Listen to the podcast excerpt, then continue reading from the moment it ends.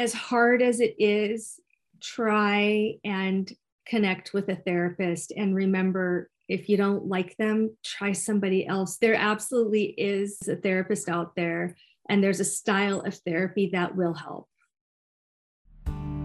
Take a girl and a guy, and they fall madly in love and form a family. Sprinkle in some counseling degrees and a doctorate, a dream of transforming relationships as we know it. And 20 years later, we give you power couple Dr. Ray and Jean Kadkhodian. And this is Couples Synergy.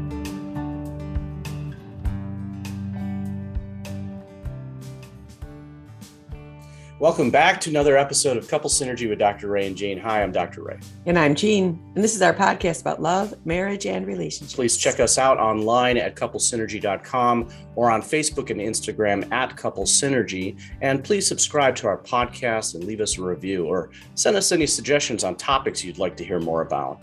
And now on to Couple Synergy, an in depth look at love, marriage, and relationships, where we bring you our experience helping thousands of couples transformed their relationships for over 20 years.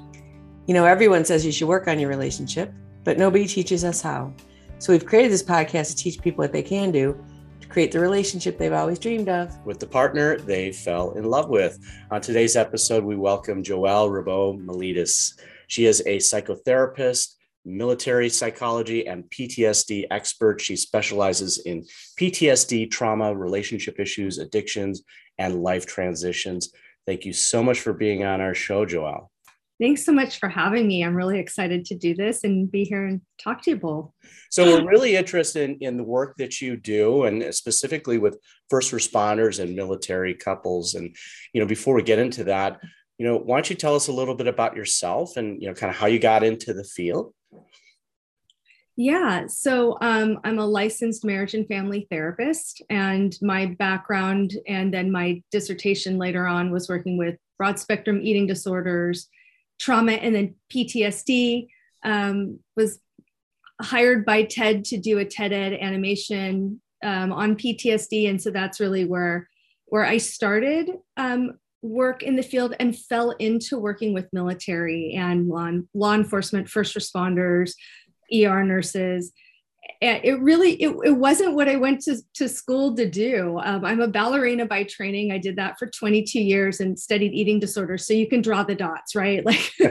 Like, you know. Um, and then when went into working with trauma, I think just because it was my own background and fell into working with military and, and then all of a sudden um, I kind of grew up in a, in a military esque or ish home. Um, my dad did did stuff in the 60s, but was not in a uniform and deployed. Um, but I had family members who were who were in Vietnam, Korea, World War II, and um, believe it or not, world, you know, my my grandfather had my father really late in life, and so um, he was a, a World War One tanker. Um, oh yeah who lied about his age and that's a whole nother story. But so i had this background and it was comfortable to me. And then once i started working with military all of a sudden it was like oh i i kind of get my i kind of get my dad. I kind of get this this experience. And then they started talking. So you know my dad and and my my family members who were military and and had been in in some of the the these big wars started to just have conversations with me. Um, so i i was doing this all be, before military psychology really was a thing that that people were studying.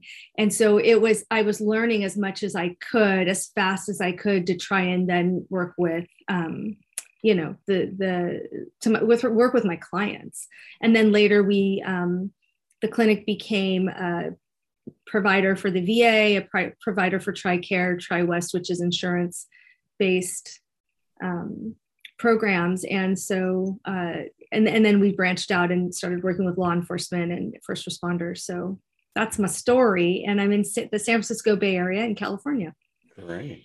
How would you, uh, what would be a good working definition for the word trauma? It's really thrown around an awful lot in our culture these days. How would you define that?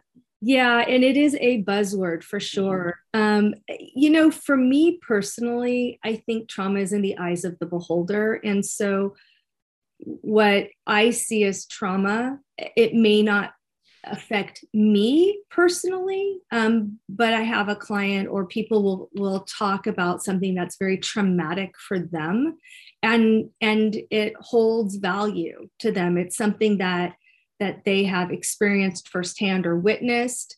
Um, it could be something that they're there. It's secondary trauma. They're hearing horrific stories or right now watching the you know the news, um, and so it's affecting them. I want to say holistically, mind, body, and spirit. Right. It it impacts the way that they feel and think about things. It impacts how their body's responding, whether they're sleeping, eating. Um, people report having a lot of stress related symptoms. Um, they feel nauseous, their, their hands are sweaty, things like that. And, and then that can be something that that people hold on to psychically or spiritually right and and that can put a wedge in their own you know spirituality and faith so for me i see trauma as this really invasive experience that people have lived through um, and then they're that that's what they're wanting to talk about and, and how it impacts them.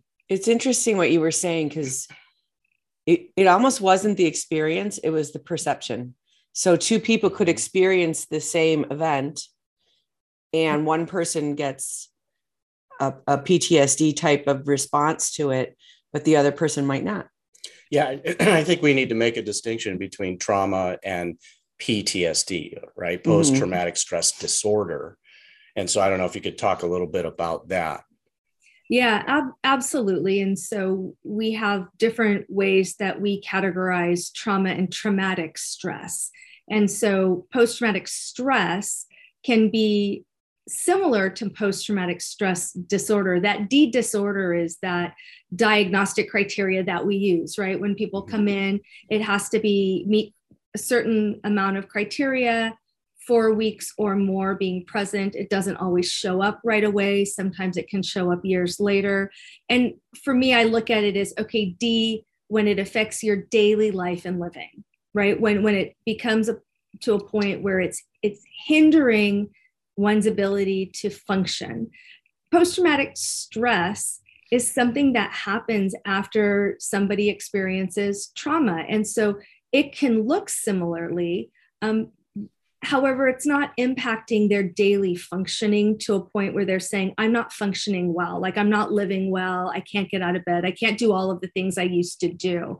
So, you know, I think for me, those are big distinctions. We have a lot of military and first responders um, doctors, right, who say, I have post traumatic stress, which makes perfect sense. They witness something or they're experiencing something traumatic.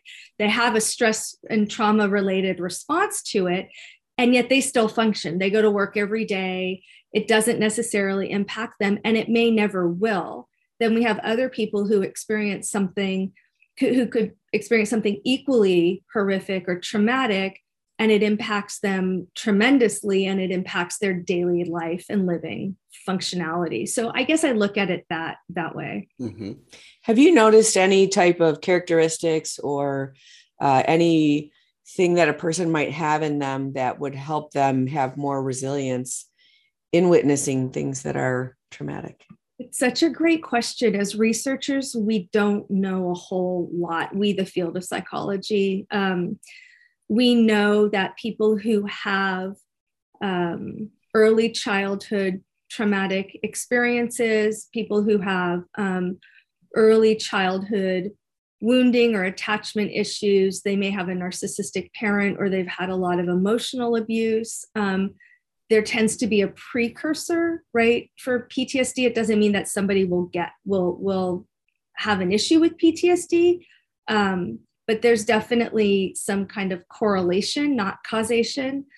But beyond that, we don't have a lot of information of why two people, like you said, perception can can live through the same thing and one develops PTSD and the other doesn't. And so what we know about resilience is that people who have good mindfulness, joy, um, joyful, you know, gratitude practices, people who are doing as much for their mental wellness as they are for their physical wellness, and they're developing resiliency skills before trauma, tend to move through trauma quicker.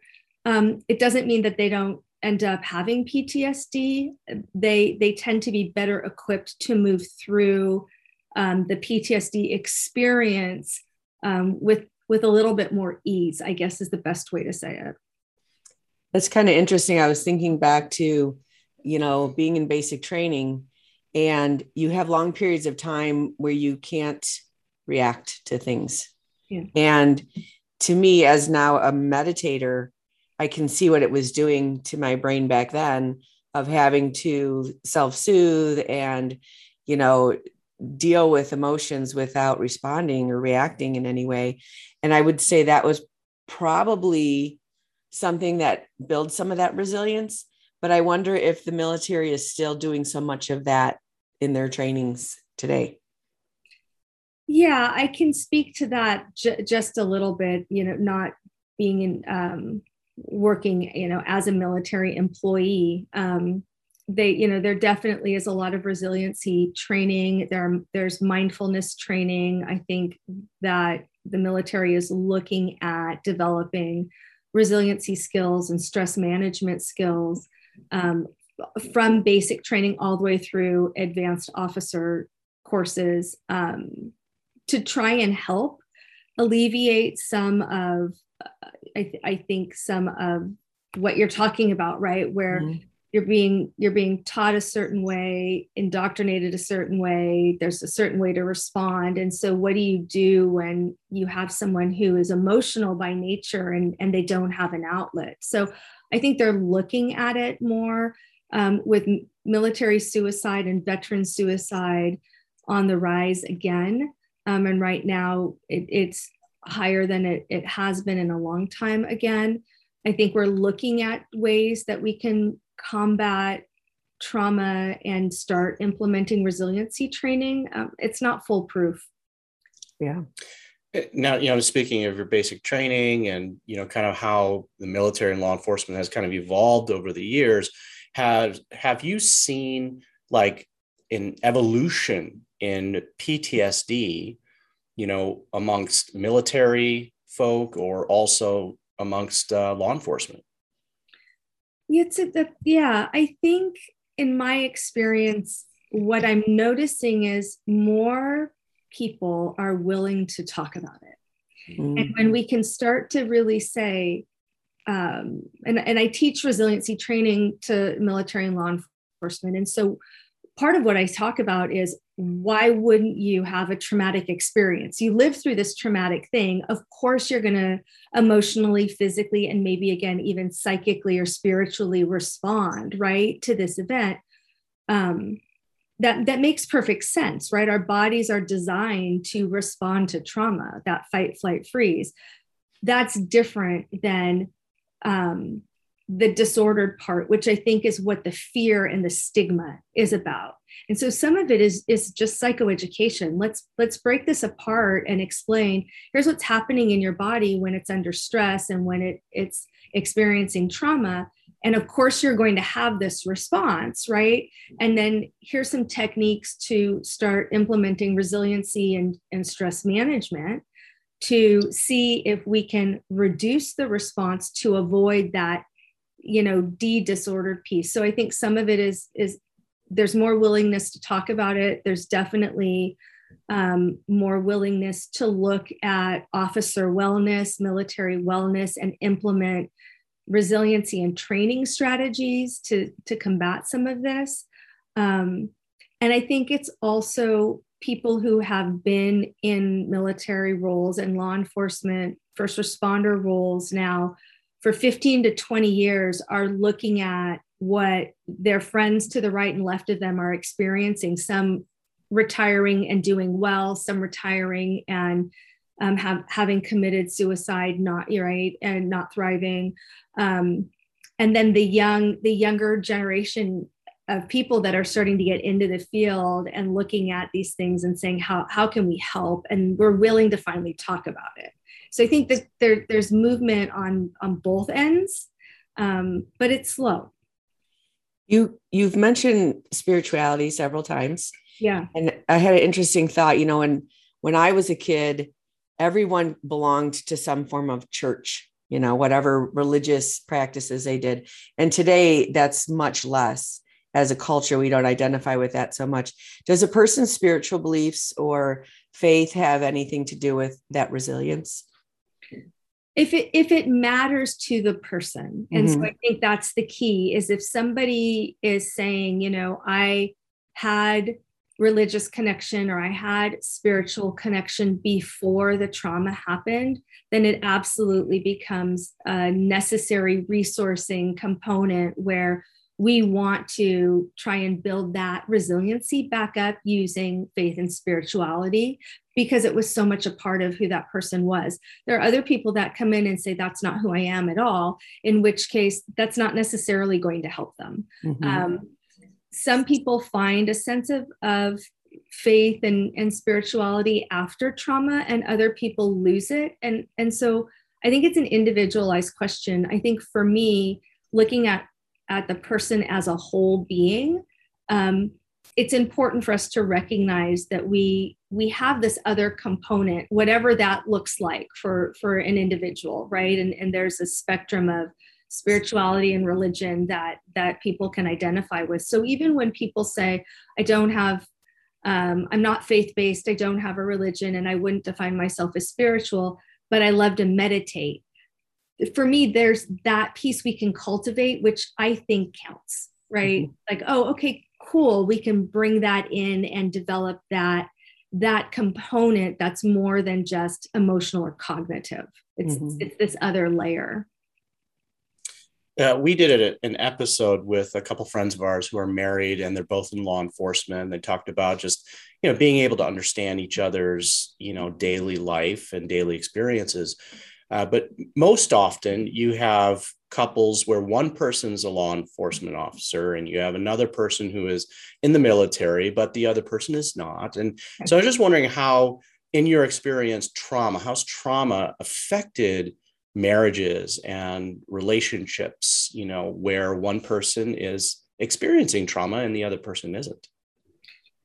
Yeah, it, I think it's it sounds like it's such a simple question and it's so complicated, right? Because you know we know being in this industry um, and and you working with couples, right, as well, that if you have a good foundation, um, you have ways to support each other, and when some when somebody's experiencing trauma, the other spouse can rally, right? And so some of it is that setup or precursor of what, what's the relationship like before the trauma. I think what happens with law enforcement and, and military is it becomes dinner table conversation. And so what we see is a lot of a lot of partners, spouses, um, and then children are really accustomed to hearing about that that parent or that partner's right um, that that spouse's experience on on a on a day-to-day level and so there's a lot of trauma information there's a lot of horrific details that are normalized because that's part of being in a law enforcement or military culture right? And we we talk about these things and and we talk about them in front of our children. And so um you know there are positives and negatives about that. A lot of people have different opinions about that. My point only is sometimes we aren't mapping how traumatic it is for our partner and we're not mapping how traumatic it is for for us or for me right being the non-military partner um, to go through that and and hear it all.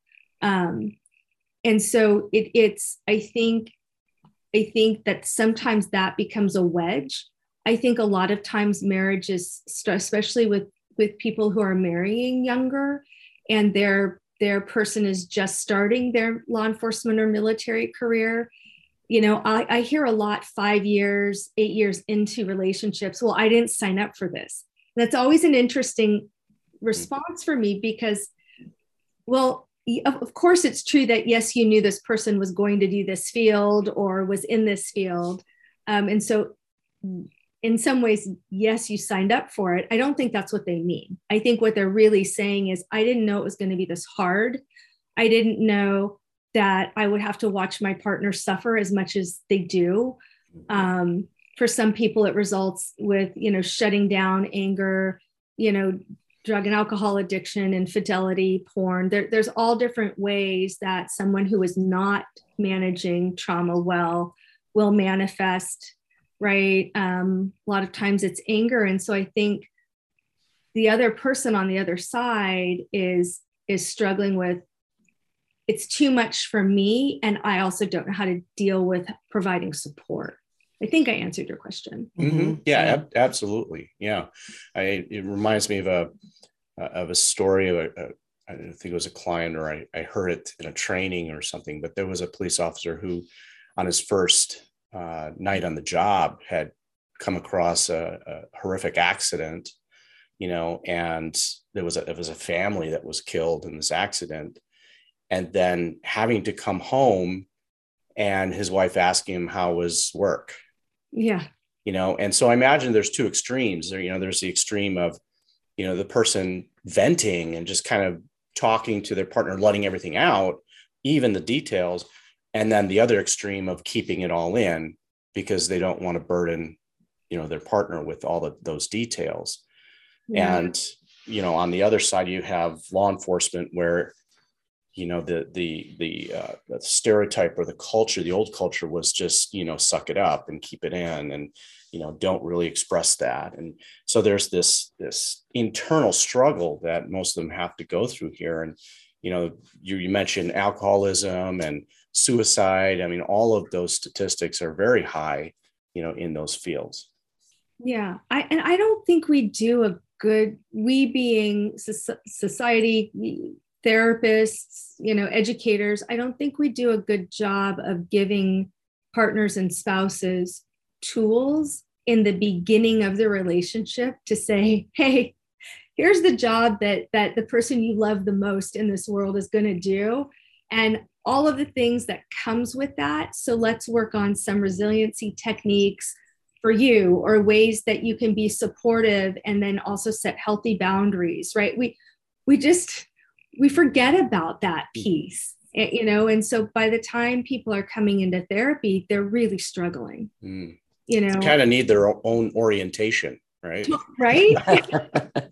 You know and and i laugh too because i just think about my own life and it's like i i do this for a living and and it's one thing to to do this professionally and it's another thing to be involved with somebody who does that job for a living. And um and you know i think i'm pretty well trained and there are moments where i'm looking at my hands and i and you know it's like i don't actually i don't know what i'm supposed to do here I can't ask questions because I'm not going to be given any information. So, you know, beyond saying, What can I do for you? How can I support you? What do you need right now? What's my role here? Do you just need to vent?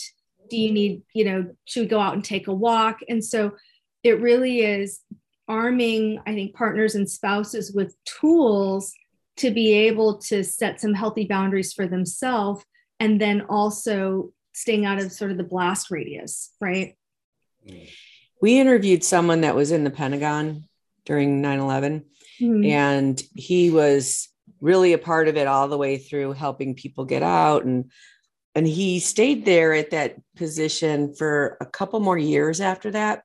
And he said you know i'm working with people and we all went through this together. And so it was sort of a normal way of being for them. And then he left the position and he moved to the chicagoland area and then he started having symptoms of post traumatic stress. And, you know, you talked a little bit about sometimes it doesn't show up right away. What are some other things that why wouldn't it show up? And, and so people know that's really a normal experience. It's not instantaneous for everyone yeah and and it's uh, it's actually more often the case than not. In the beginning people are doing a lot of they're talking the families are rallying around people there's a lot of support. And then over time people feel like they start to stabilize or normalize and that support doesn't just disappear but it it goes back to what it used to be like. Um, and then something like changing jobs locations re-traumatize re-traumatization other triggers right? All of a sudden it's back again. So it's more more normal and more common to be um, to, to come back to these symptoms later on in life than it is when it's happening in the moment um, especially with career law enforcement and military. And so um, you know part of it is like like you said you know i have this sense of of um i have a team right? With, with military and law enforcement right? I have this team. I have a partner. I have a team. We have a shared experience. We have shared culture. We have a shared language. Um and and they get me. I get them. We don't have to talk about it. And then all of a sudden now i'm in a completely different either field area or phase of life and I don't have that anymore and now I'm alone, right? And so sometimes that's the trigger for all of a sudden the the PTSD symptoms and then PTSD to really start to present, you know.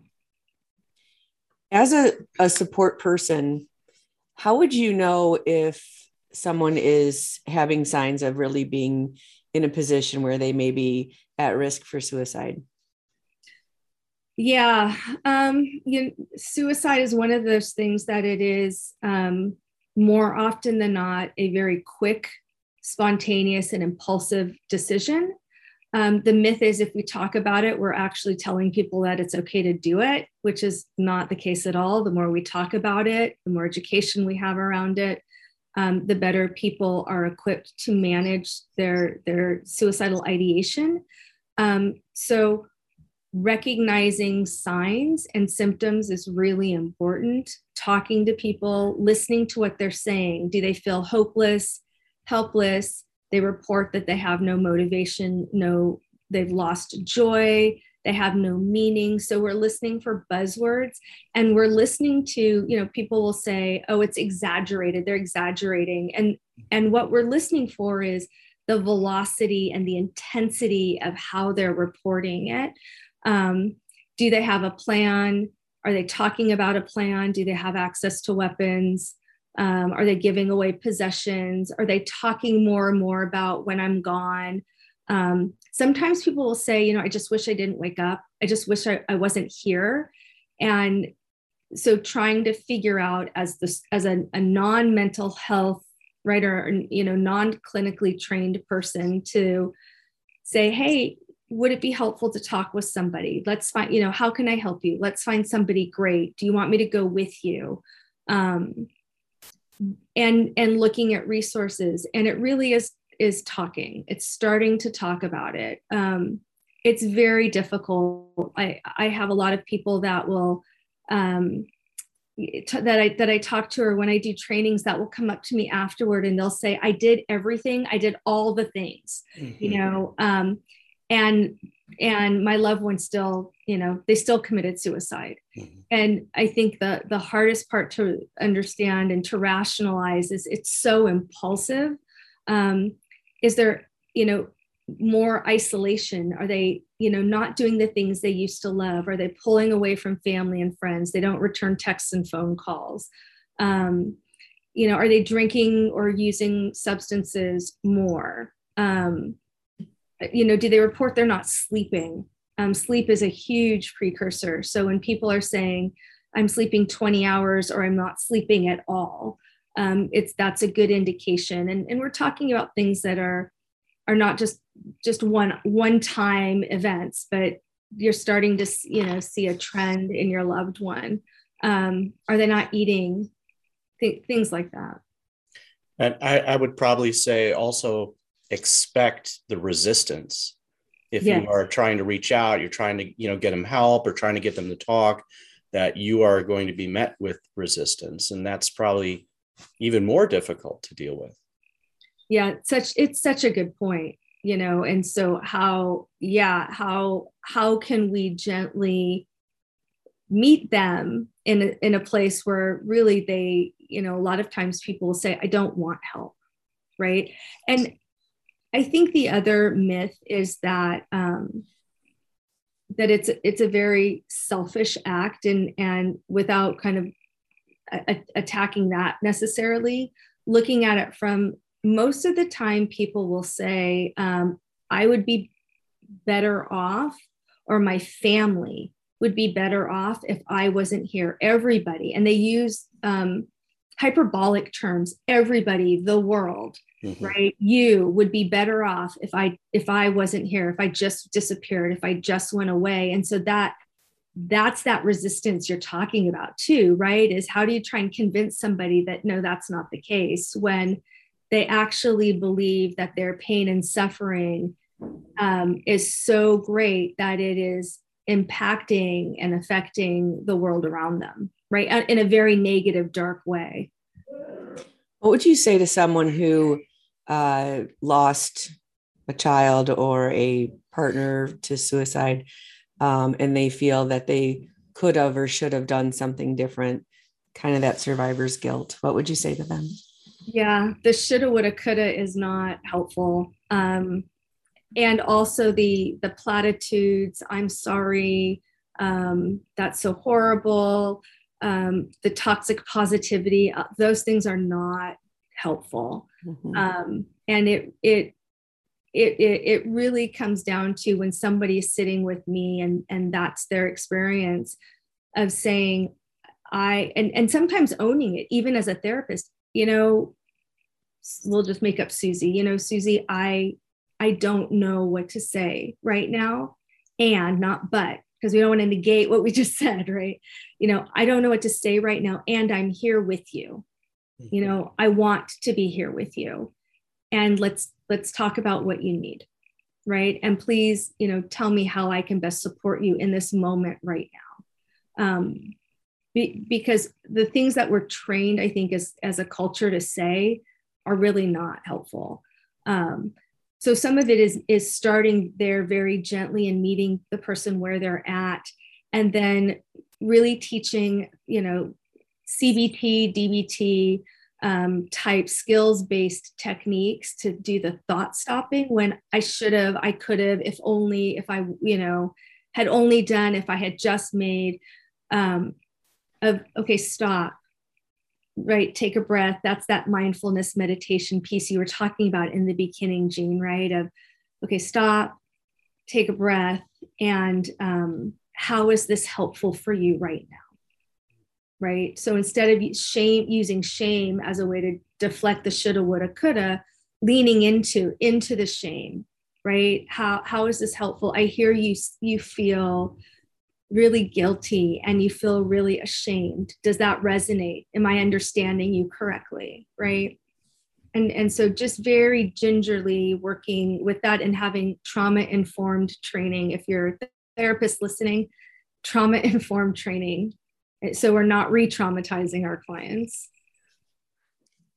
it's amazing how much we need other people yeah and when we lock this stuff up in ourselves that's where it doesn't go so well and to have other people that are just able to listen and not kind of interject their own stuff into whatever the person's narrative is and just to be there with them is the most helpful thing we can possibly do yeah i like the, the phrase toxic positivity that you brought up mm-hmm. there because it just makes me think of all those facebook posts that you know comments that people say you know that because they feel you know obligatory mm-hmm. you know to respond in a certain way and you know just saying I, I don't i don't have any words but but i am here for you that is and and in person not just not through text or anything like that you know but uh, you know, I'm just thinking about your cousin and mm-hmm. your cousin's son and you know, just that point that you're talking about earlier that it it does come in waves,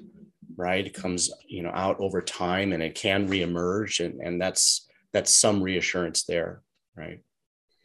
and and this idea of we're supposed supposed to right um, with air quotes um, do this a certain way, experience grief a certain way, experience trauma a certain way, um, experience loss a certain uh, right.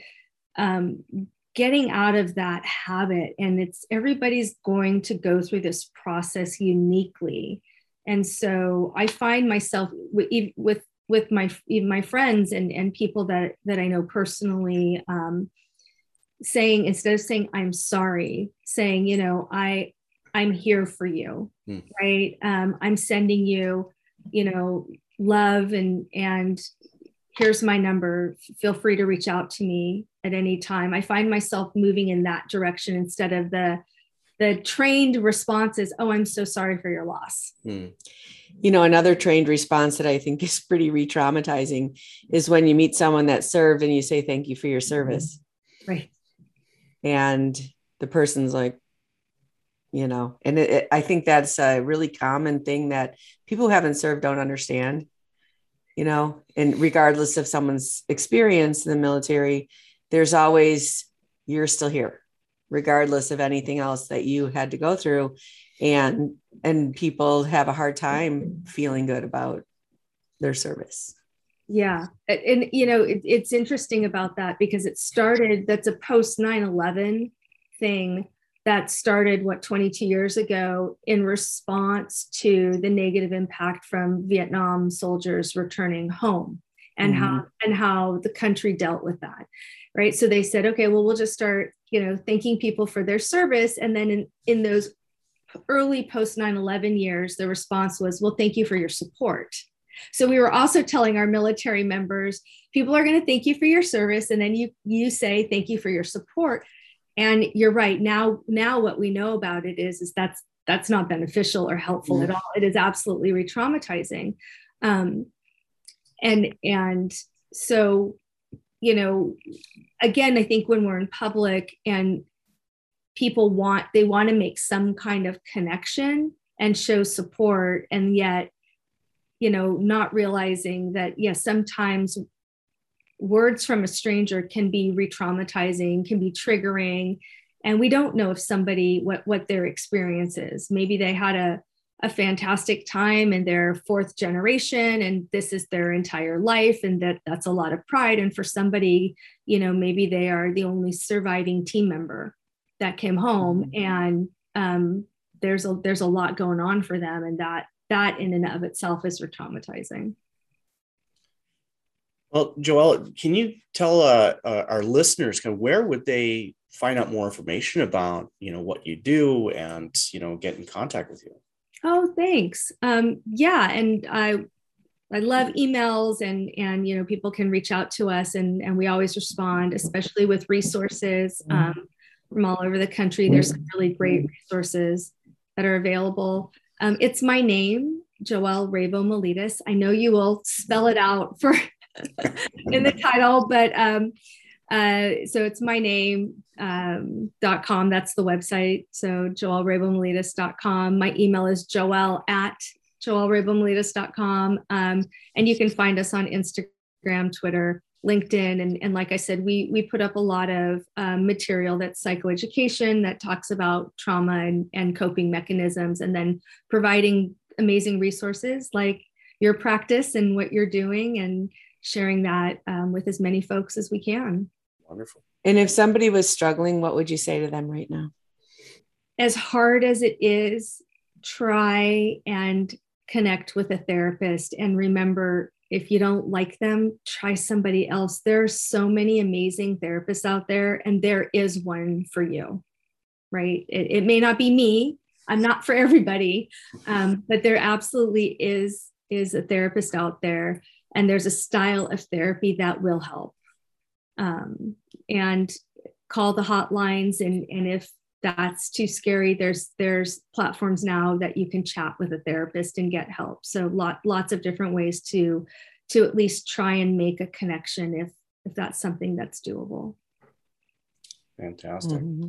and we're definitely going to put all your connecting info and the uh, show notes and everything and I want to thank you joelle so much for being on our podcast today thank you so much for having me it was a pleasure I want to thank all of you for joining us and Today on Couple Synergy, our passion is in helping couples and people have happy and healthy relationships. And this podcast gives us a fun way of bringing our knowledge and expertise to you, our listeners. For all of you listening, please let us know how much you enjoyed our show. If you have any questions, comments, or topic suggestions, please email us at contact at couplesynergy.com. For more information about Couple Synergy and our programs such as Relationship 101, our home study course, the Couples Weekend Intensive, and our premier coaching program called Couple to Couple, look us up online at couplesynergy.com. And if you know someone who could benefit from this episode, please download it and share it. And thank you for listening. Until next time, synergize your life and synergize your love. You have been listening to Couple Synergy with Dr. Ray and Jean Kadkhodian. Couple Synergy was recorded, edited, and produced by Dr. Ray and Jean Kadkhodian. Voiceover and music entitled Breathe and Let Go was recorded and composed by Gina Gonzalez.